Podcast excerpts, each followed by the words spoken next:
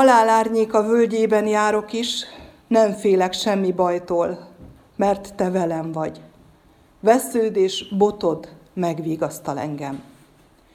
A kegyelem és a békesség jöjjön az Atya, a Fiú és a Szentlélek Istentől. Amen. Nagy-nagy szeretettel köszöntöm a gyülekezetet, Isten hozott mindannyiunkat.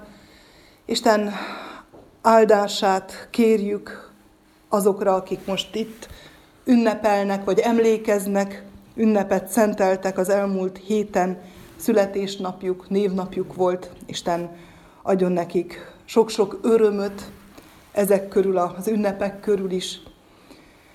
És kívánjuk Isten vigasztalását, gyógyítását azok számára, akik fájdalmukat, testi-lelki betegségüket, gyászukat hozták ma el.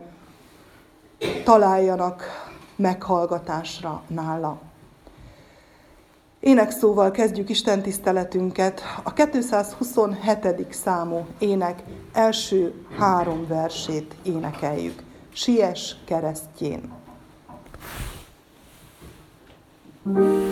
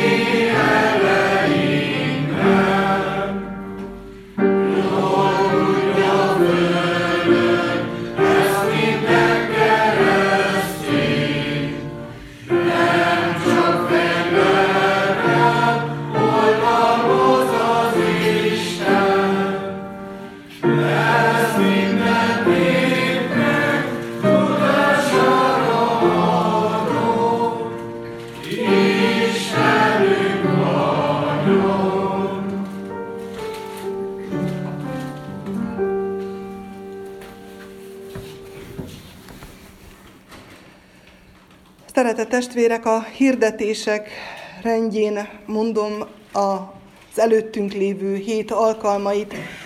Kedden megszokott időben bárka alkalma lesz, erre hívjuk és várjuk a testvéreket. Szerdán nem lesz most kivételesen presbiteri bibliaóra, készülünk egy presbiteri csendes hétvégére, és azelőtt már nem fogunk presbiteri bibliaórát tartani. Csütörtökön is elmarad a, a bibliaóránk, de a tanúim lesztek 18 óra 30 perctől meg lesz tartva. Hirdettem továbbá a gyászoló család iránti részvétel, hogy az elmúlt héten harangoztunk, Kerekes Imréné Marjai Zsuzsanna 91 esztendős korában elhunyt testvérünk temetése alkalmával, akit Józsán helyeztek örök nyugalomra. Isten vigasztaló szeretete legyen a rá gondoló őt gyászoló szerettein. Szeretném hirdetni a gyülekezetnek, hogy változás előtt áll a gyülekezetünk, legalábbis a munkatársak tekintetében. Derdai Bolya szeptemberben jelezte, hogy februártól nem szeretné megújítani a munkaszerződését, munkaviszonyát a Magyar Református Szeretett Szolgálat közfoglalkoztatási programján keresztül, és ezért bár nehéz feladat előtt állunk, hiszen nagyon meg vagyunk és voltunk elégedve a munkájával, de szeretnénk helyette valakit felvenni közfoglalkoztatási programba márciustól. Hirdetem tehát, hogy ha valaki úgy gondolja, hogy szeretné betölteni az egyházközségben a takarítói állást, és felvehető lenne közfoglalkoztatási programba, ami azt jelenti, hogy 65 év alatti, és nincs munkaviszonya, akkor kérjük, hogy jelentkezzen a lelkészi hivatalba, jelezze felém. És gondolkodunk azon is, hogy egy park karbantartói feladatkört létesítenénk, szintén a, közfoglalkoztatási program keretében, hiszen vannak nagy területeink, itt elsősorban a temetőre gondolunk, ami, aminek a karbantartása nagy feladatot és nagy kihívást jelent a gyülekezetnek. Erre a feladatkörre is várnánk, vagy jelentkezőt. Tudjuk, hogy elég kilátástalan, de azért meghirdetjük, és hogyha valaki úgy érzi, hogy ebben szeretne részt venni, vagy egyáltalán csak a, a tárgyalásig, ha eljutnánk, vagy beszélgethetnénk arról, hogy ki mit tudna ebből vállalni, akkor uh, nyitottak vagyunk. Ha valakit érdekel bármelyik állás lehetőség, akkor azt jó lenne, hogyha február hónap közepéig tudná nekünk ezt jelezni. Szeretném, hogyha tovább is vinnénk ismerősök felé, megkérdeznénk, vagy javasolnánk másokat is, hogy minél többekhez eljusson ez az információ. Előre is köszönöm szépen. Több hirdetni valóm nincs, Isten legyen gyülekezetünk őriző pásztora. Folytassuk az előbb elkezdett énekkel, a 227. énekünknek a negyedik, ötödik és hatodik versével. thank you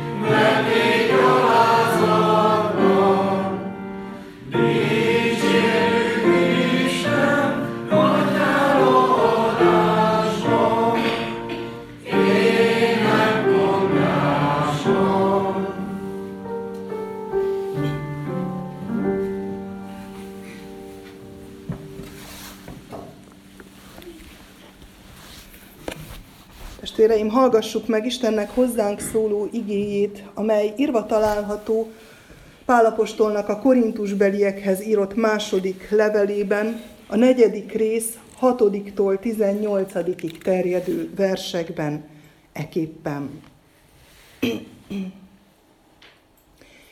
Isten ugyanis, aki ezt mondta, sötétségből világosság ragyogjon fel, ő gyújtott világosságot szívünkben, hogy felragyogjon előttünk Isten dicsőségének ismerete Krisztus arcán.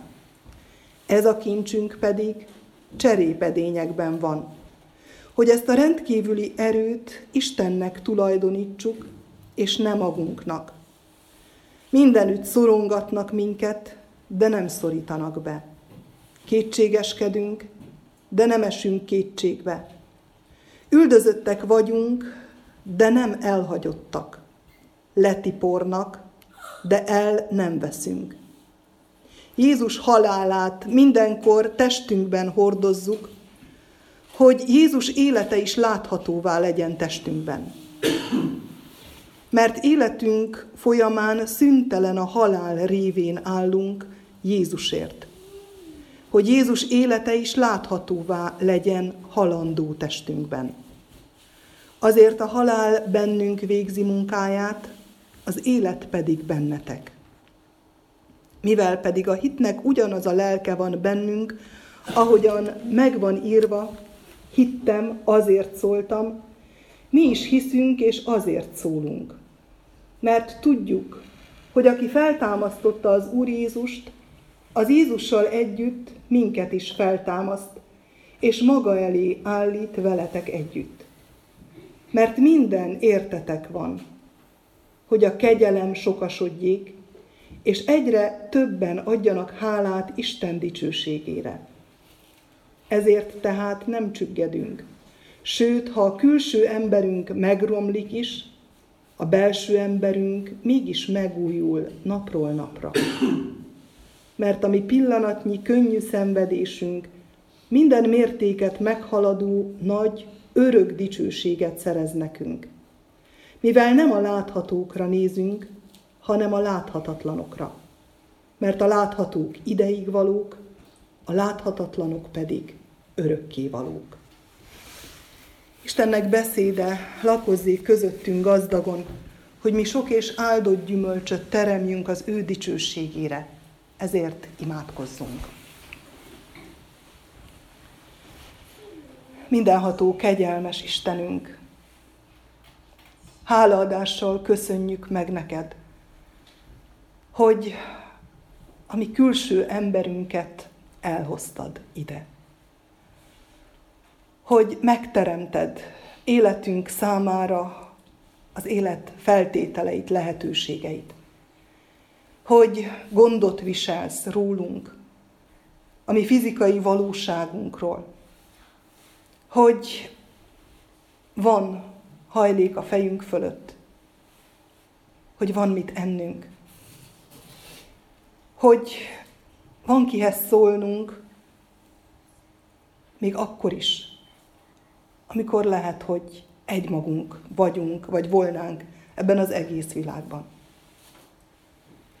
De Urunk, tudjuk jól, hogy többek vagyunk, mint ez a külső ember. Érezzük annak a belső embernek a vágyakozását, a vívódását, sokszor a fájdalmát, aki a külső emberünk burkában él. Kérünk, hogy ezt az embert ott a lélek mélyén, aki hozzád vágyik, aki veled akar megtelni, őt bátorítsd, őt is tápláld, róla is gondol, gondoskodj, őt is vezesd. Itt vagyunk ebben a hajlékban, ahol belső emberünk szívét, fülét, szemét nyitogatjuk, hogy eljusson hozzánk a te szavad, most és mindenkor. Amen. Készüljünk Isten igéjének a meghallgatására és befogadására a 225. számú ének harmadik versének éneklésével.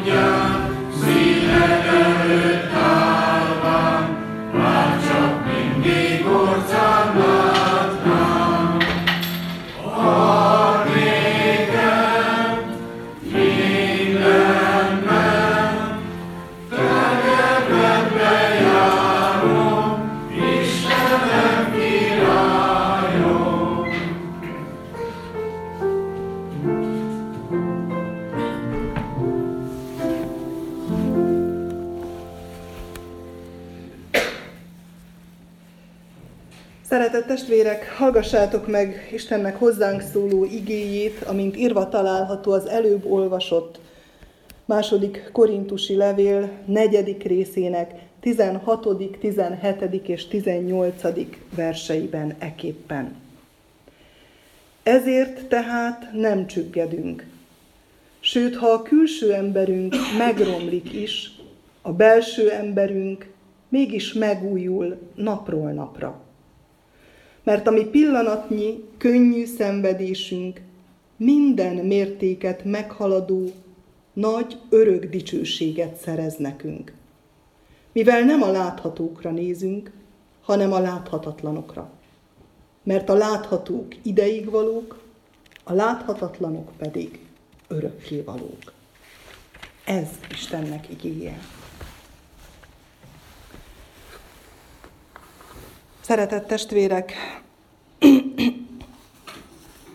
talán első olvasatra nem olyan könnyen érthetőek ezek az igeversek. Külső ember, belső ember, láthatók és láthatatlanok. És nem utolsó sorban az, hogy kincsünk van, de hogy ez a kincs törékeny cserépedényben van. Mit akarhat Pálapostól továbbadni, közölni ezekkel a szavakkal? Talán ebből leginkább azzal tudunk azonosulni, hiszen mindenkinek, hívő embernek, hitetlen embernek közös tapasztalata az, hogy, hogy törékenyek vagyunk. Hogy bizony a mi emberlétünk tele van fájdalommal, tele van bátortalansággal, tele van reményvesztettséggel, tele van törésekkel egy-egy ember élete. Törékeny a testünk. Mindannyian voltunk betegek. Kisebb vagy nagyobb nyomorúságot mindannyian már hordoztunk. Mindannyian éltünk meg veszteségeket, ezek miatt, a betegségek miatt. És ez talán az embert teljes reményvesztettség állapotába is el tudja juttatni. Fájó, a törékenység, tudata, ismerete. És úgy gondoljuk, hogy igazságtalan. Mert hogyha valami értékeset hordoz ez a cserépedény test, lét, akkor akkor miért nem erősebb? Hát nem az lenne a logikus, hogy ha valami értékesünk van, akkor azt egy értékes hordozóba tartsuk. Vagy az is felvetődhet az emberben, hogyha ha ennyire törékeny a mi testünk, lehet, hogy nem is értékes az, amit hordunk magunkban. Lehet, hogy tucatáru. Lehet, hogy kár a megőrzésre. Sokféle kérdés és sokféle válasz adódik ezek mentén, a gondolatok mentén, ami létünk törékenysége mentén. De bizton állíthatom, hogy a Krisztust követő ember másként működik aki valóban ismeri Krisztus ajándékát, aki át tudja élni, az annak nem vetődik föl a gondolataiban, hogy értéktelen lenne az, amit hordozunk. Nem ugyanazt a következtetést vonja le, mint egy olyan ember, akinek nincs ismerete Krisztusról, Krisztus áldozatáról, szeretetéről és ajándékáról, akiről, amiről tulajdonképpen ez a kincs szól, vagy ami tulajdonképpen ez a kincs. És az ige oda jut el, hogy pont azért vagyunk ilyen törékenyek, így összeszerkesztve, hogy még inkább nyilvánvalóvá legyen annak a kincsnek az értéke. Megszokhattuk már, hogy, hogy nem mindig emberi logikával lehet megérteni az Isten nagyságos dolgait, hanem nagyon sok paradoxon van a mi hitünkben. Halálból élet, a külső ember törékenysége, és azon keresztül a belső ember ereje, amely pont annak az erejére mutat, aki létrehozza a belső embert, a kincset. De mi is ez a kincs? Talán azt gondolnánk, hogy hát az élet. És ebben is mindenki meg tud egyezni.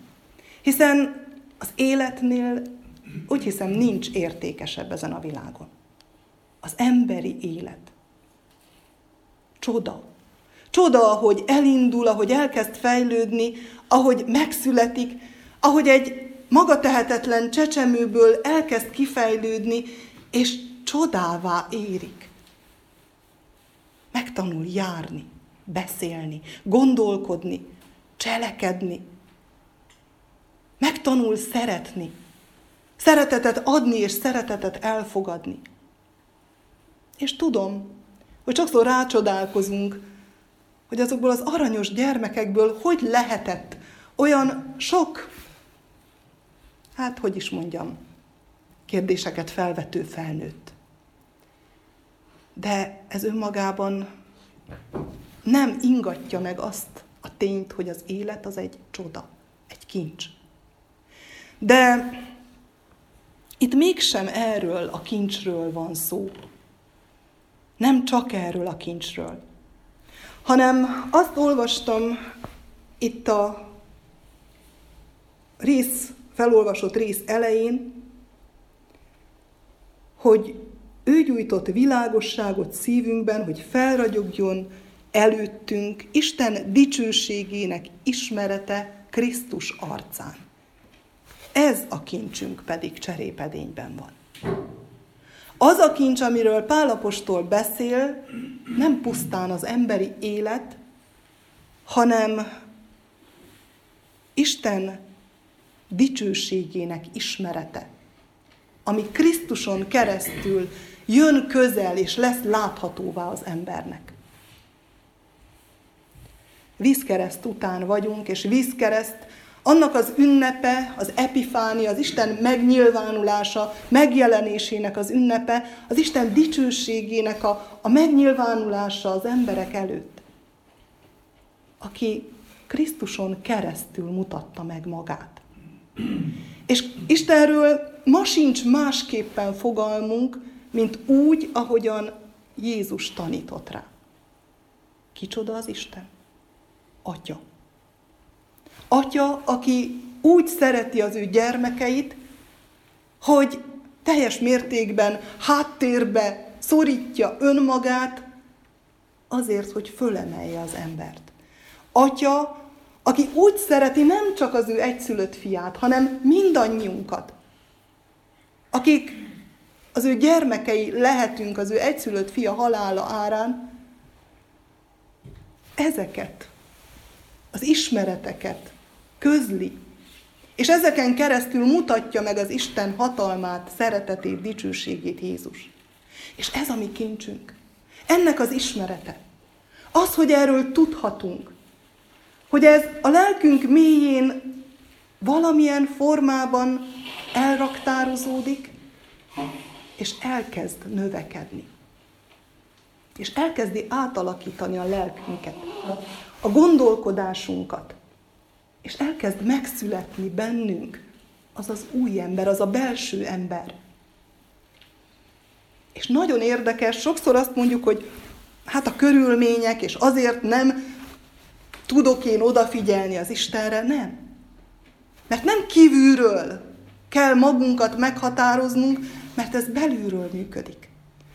Azzal kezd itt a hatodik versben, hogy Isten ugyanis, aki ezt mondta, sötétségből világosság ragyogjon, ez a teremtés. A legyen szava az Istennek, ő gyújtott világosságot a szívünkben. az új embernek, a belső embernek a megszületése, amelyik fölismeri az Isten dicsőségét, az a teremtéshez fogható. Isten teremt. Megteremti a lelkem mélyén az új embert. Nekem talán annyi a dolgom, hogy hagyjam. Hogy ne gördítsek folyamatosan akadályokat, kifogásokat elé. Mert ebben profik vagyunk. És nagyon érdekes, hogy ez a belső ember, ez elkezd hatni kifelé. Olyan ez, mintha elkezdene belül egy fénysugár megjelenni, és lassan-lassan átszűrődik tagjainkon, a testünkön, és világosságba burkol minket. És hogyha régi festményeket nézünk, hogyan ábrázolták azokat az embereket, akik Istenhez tartozók voltak, akik ma azt mondjuk, hogy szentek voltak. Világosság árad belőlük. Másként az ember ezt nem tudja megfogni. Valahogy, ha ábrázolni akarjuk, akkor ezzel a fényességgel, ezzel a sugárzással. De igazából ez egy lelki kisugárzást jelent. Én hiszem azt, hogy találkoztunk már mi magunk is olyan emberekkel, akiknek jó volt a közelségében lenni. Akiknek volt egy olyan kisugárzásuk, hogy semmihez sem fogható. Akik megnyugtattak, csak a puszta jelenlétükkel. Az ő belső emberük átvilágított a külső. És annál nagyobb volt a különbség, minél gyatrább, minél fájdalmakat hordozóbb volt a külső ember. És talán itt lehet megérteni, hogy miért cserépedény. Az, amiben elhelyezi Isten, és engedi, hogy lakozást vegyen ez a belső ember.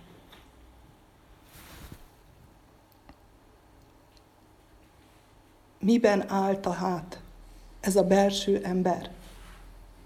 Abban, hogy bár össze van kötve a külsővel, hiszen nem létezünk, ami külső megjelenési formánk, ami gyarló vagy töredezett testünk nélkül, mégis képes függetleníteni magát a körülményektől, a külső ember fáradtságától. Szabad a belső ember. És nem csak a fájdalmakban, szabad a döntésekben, szabad mindenben. És ez a szabadság az, ami jellemzi az Isten által meghatározott embert. Jézus ezt azt úgy mondja, hogy, hogy szeressétek ellenségeiteket. Legyetek szabadok. Szabaduljatok föl arra, hogy ne csak azokat szeressétek, akik titeket szerettek, hanem szabaduljatok föl arra, hogy azt is fogadjátok el, és azt is szeressétek, aki másként gondolkodik, mint ti, aki talán bánt titeket. Nem azt jelenti, hogy fogadd el azt, amivel nem tudsz egyetérteni. De fogadd el azt az embert. Szeresd azt az embert. Mert talán a legnagyobb mértékben ez az elfogadó szeretet az, ami ráébreszthet bárkit, hogy talán rossz úton jár. Talán más irányba kellene mennie. Azt olvastuk, hogy ezért nem csüggedünk. A belső emberünk, ha működik, akkor nem csüggedünk azon, hogy fájdalmaink vannak. És ez nem azt jelenti, hogy semmibe veszi a fájdalmakat, a töredezettségét ennek a külső embernek, a betegségeket, a nyomorúságokat. Pálapostórról is tudjuk, hogy számtalanszor imádkozott, hogy vegye el Isten a tövist a testéből, ami fáj, ami megnehezíti a szolgálatát is. Hányszor imádkoztunk, talán mi magunk is. Uram, mennyire tudnék neked szolgálni, ha nem lenne ez, vagy az, vagy amaz ha jobban tudnék menni, ha jobban bírná a szívem, És sorolhatnánk. Ki tudja, milyen hosszan.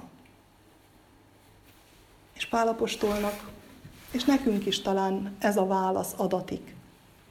Elég neked az én kegyelmem. Tudom, hogy ott vannak a fájdalmak, a töredezettségek, de tudom, hogy elég az én kegyelmem. Ha az a belső ember folyamatosan életben van, folyamatosan naponként megújul, akkor elég a kegyelem. Nincs tehát összefüggés és párhuzam a külcsín és a belbecs között, ahogy mondhatjuk. A külső lehet töredezett, lehet nyomorult, de attól a belső ember lehet szárnyaló, lehet megújult, lehet igenis élő.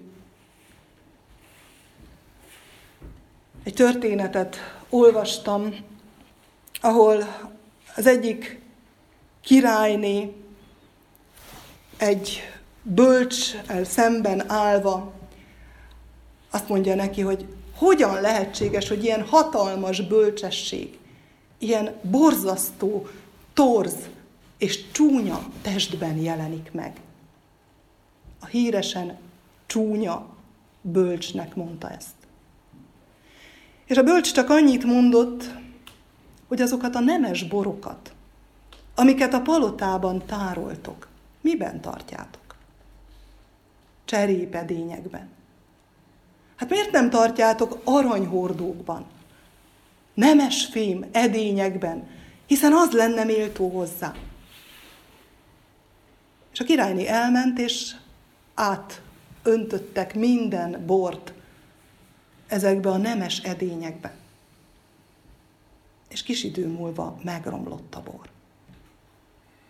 Mert van, amikor a kevésbé nemes, a kevésbé tetszetős az alkalmasabb. Arra, hogy hordozza a nemest, és kimutassa, kifejtse annak értékét. Ha a külső emberünk megromlik is, a belső napról napra megújul. És ha ez így van, akkor békességünk van. Bármi történjen. És ez nem másból táplálkozik, mint Krisztus példájából. Abból, hogy Jézus ereje, Isten hatalma pont akkor és ott látszott meg a kereszten. Meghalt, hogy számunkra életet szerezzen. Meghalt, hogy a feltámadásban megmutassa az ő hatalmát. A reménység miatt lehet bennünk békesség. Amiatt a reménység miatt, amit a pillanatnyi szenvedésünkkor érzünk. Ami pillanatnyi, azt mondja az írás, könnyű szenvedésünk, igen, igen, nagy örök dicsőséget szerez majd. Nem biztos, hogy könnyű. Lehet, hogy nagyon nehéz. De ahhoz képest, ami következik, amiről szól a reménységünk, ahhoz képest el fog törpülni a fájdalom, a szenvedés, a nyomorúság, a nyereséghez képest. Ennek pedig újra kihangsúlyozza az ige, az az útja, hogy a láthatókra, hogy nem a láthatókra nézünk, hanem a láthatatlanokra. Mert a láthatók ideig valók, a láthatatlanok pedig örökké valók.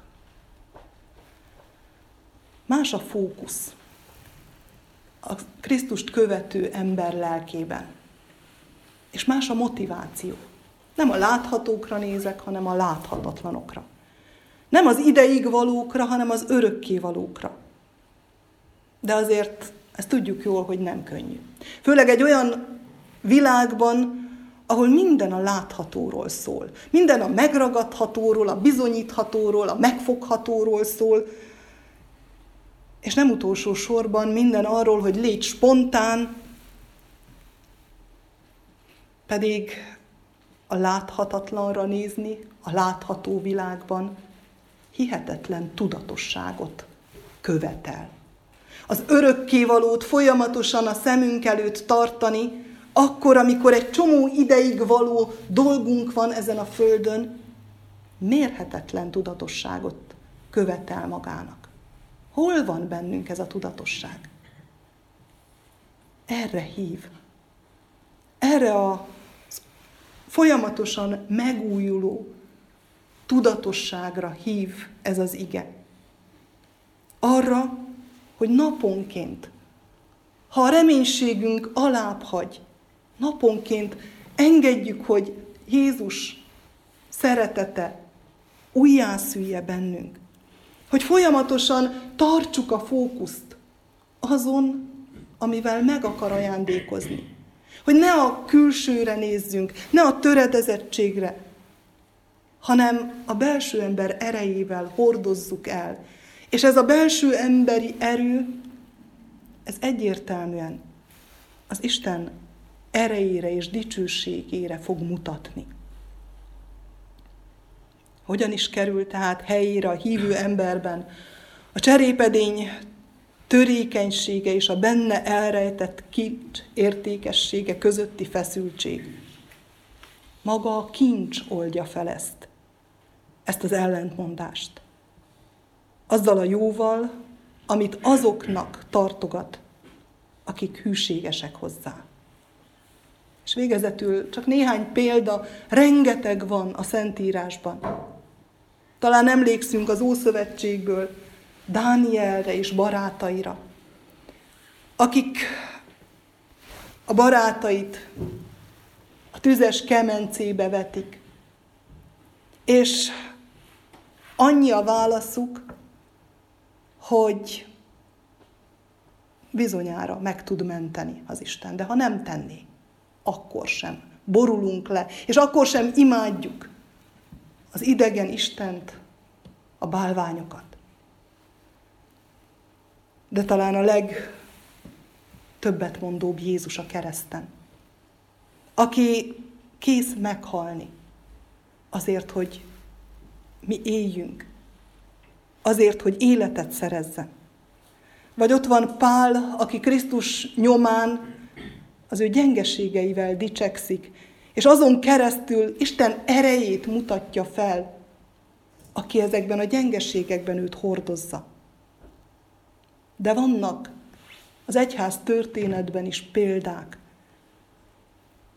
Ott van Mincenti József, aki hordozta a töredezettségét, a nyomorúságát az ő külső emberének, de a belső emberét nem törhette meg semmi.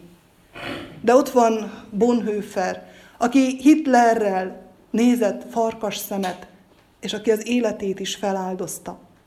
Vagy ott van a Téze mozgalom Roger atyája, aki néhány évvel ezelőtt gyilkosság áldozata lett a templomban, végezve a szolgálatát.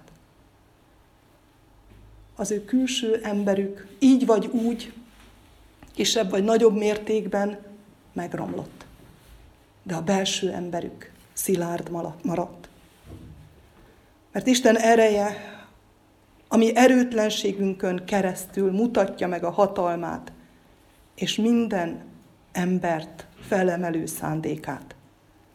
Legyünk ebben mi magunk Krisztus munkatársai, tanítványai a hétköznapokban is. Tartsuk a fókuszt rajta, és biztassuk magunkat, és biztassuk a környezetünket is, hogy ő nem hagyja el az övéit soha. Amen. Válaszoljunk énekléssel a 289. számú ének első négy versét énekeljük. thank you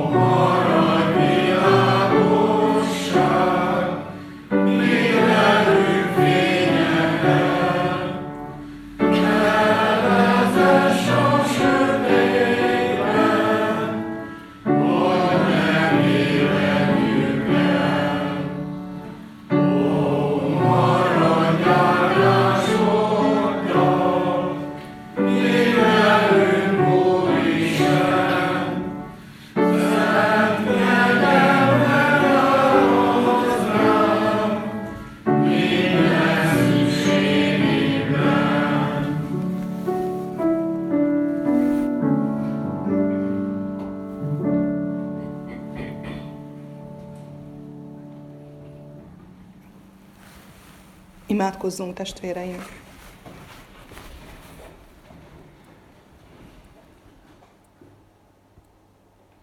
Felséges Krisztusunk, alázattal borulunk le előtted, látva szemeink előtt megtört testedet. És tudjuk, hogy ezen a megtöretettségen keresztül szereztél nekünk új életet. Hogy is gondolhatnánk, hogy ez másként működik a mi életünkben. Az az új élet, amely születik a te akaratodból az ember lelkében, szintén ki van téve minden emberi gyarlóságnak, gonoszságnak. Erősíts minket, Urunk, a mi belső emberünket, hogy megállhassunk ebben a küzdelemben, hogy ne lankadjunk meg, hogy ne vegye el a kedvünket, mert az üdvösség nem kedv kérdése. Urunk, azt mondtad, hogy tartsuk külön örömnek, hogyha üldöznek, hogyha bántanak, te miattad. Mert a mi törékeny cserépedény létünk legnagyobb nyomorúsága nem a minden embert érintő betegség és nyomorúság, hanem az, amikor te miattad bántanak, káromolnak, gyilkolnak. Urunk, tudjuk, hogy ezekből is van hatalmat kimenteni. Kérünk, hogy irgalmaz nekünk, erősíts minket, és segíts minket arra, hogy megmaradjunk melletted, hogy kiálljunk hitünk mellett. A te világosságodat kérjük, és hogyha arra méltóztatsz minket, akkor kérünk, hogy ezt a világosságot enged, hogy átragyogjon rajtunk, és másokat is megérintsen. Növeld a mi hitünket, és növeld a mi közösségünket a megtérőkkel, a téged dicsőítőkkel. Légy velünk, áld meg minket, áld meg a te népedet ezen a világon, és add, hogy ne szomorúság járjon a keresztjén ember nyomában, hanem felszabadultság, bátorság és öröm. Így vezess minket így óvj minket. Amen. Mi atyánk, aki a mennyekben vagy, szenteltessék meg a te neved. Jöjjön el a te országod, legyen meg a te akaratod, amint a mennyben, úgy a földön is. Minden napi kenyerünket add meg nekünk ma, és bocsásd meg védkeinket, miképpen mi is megbocsátunk az ellenünk védkezőknek. És ne vigy minket kísértésbe, de szabadíts meg a gonosztól, mert Tiéd az ország, a hatalom és a dicsőség mind örökké. Amen. Az Úr Jézus Krisztusnak kegyelme, Istennek szeretete és a Szentlélek megtartó és megszentelő közössége legyen és maradjon mindannyiunkkal. Amen.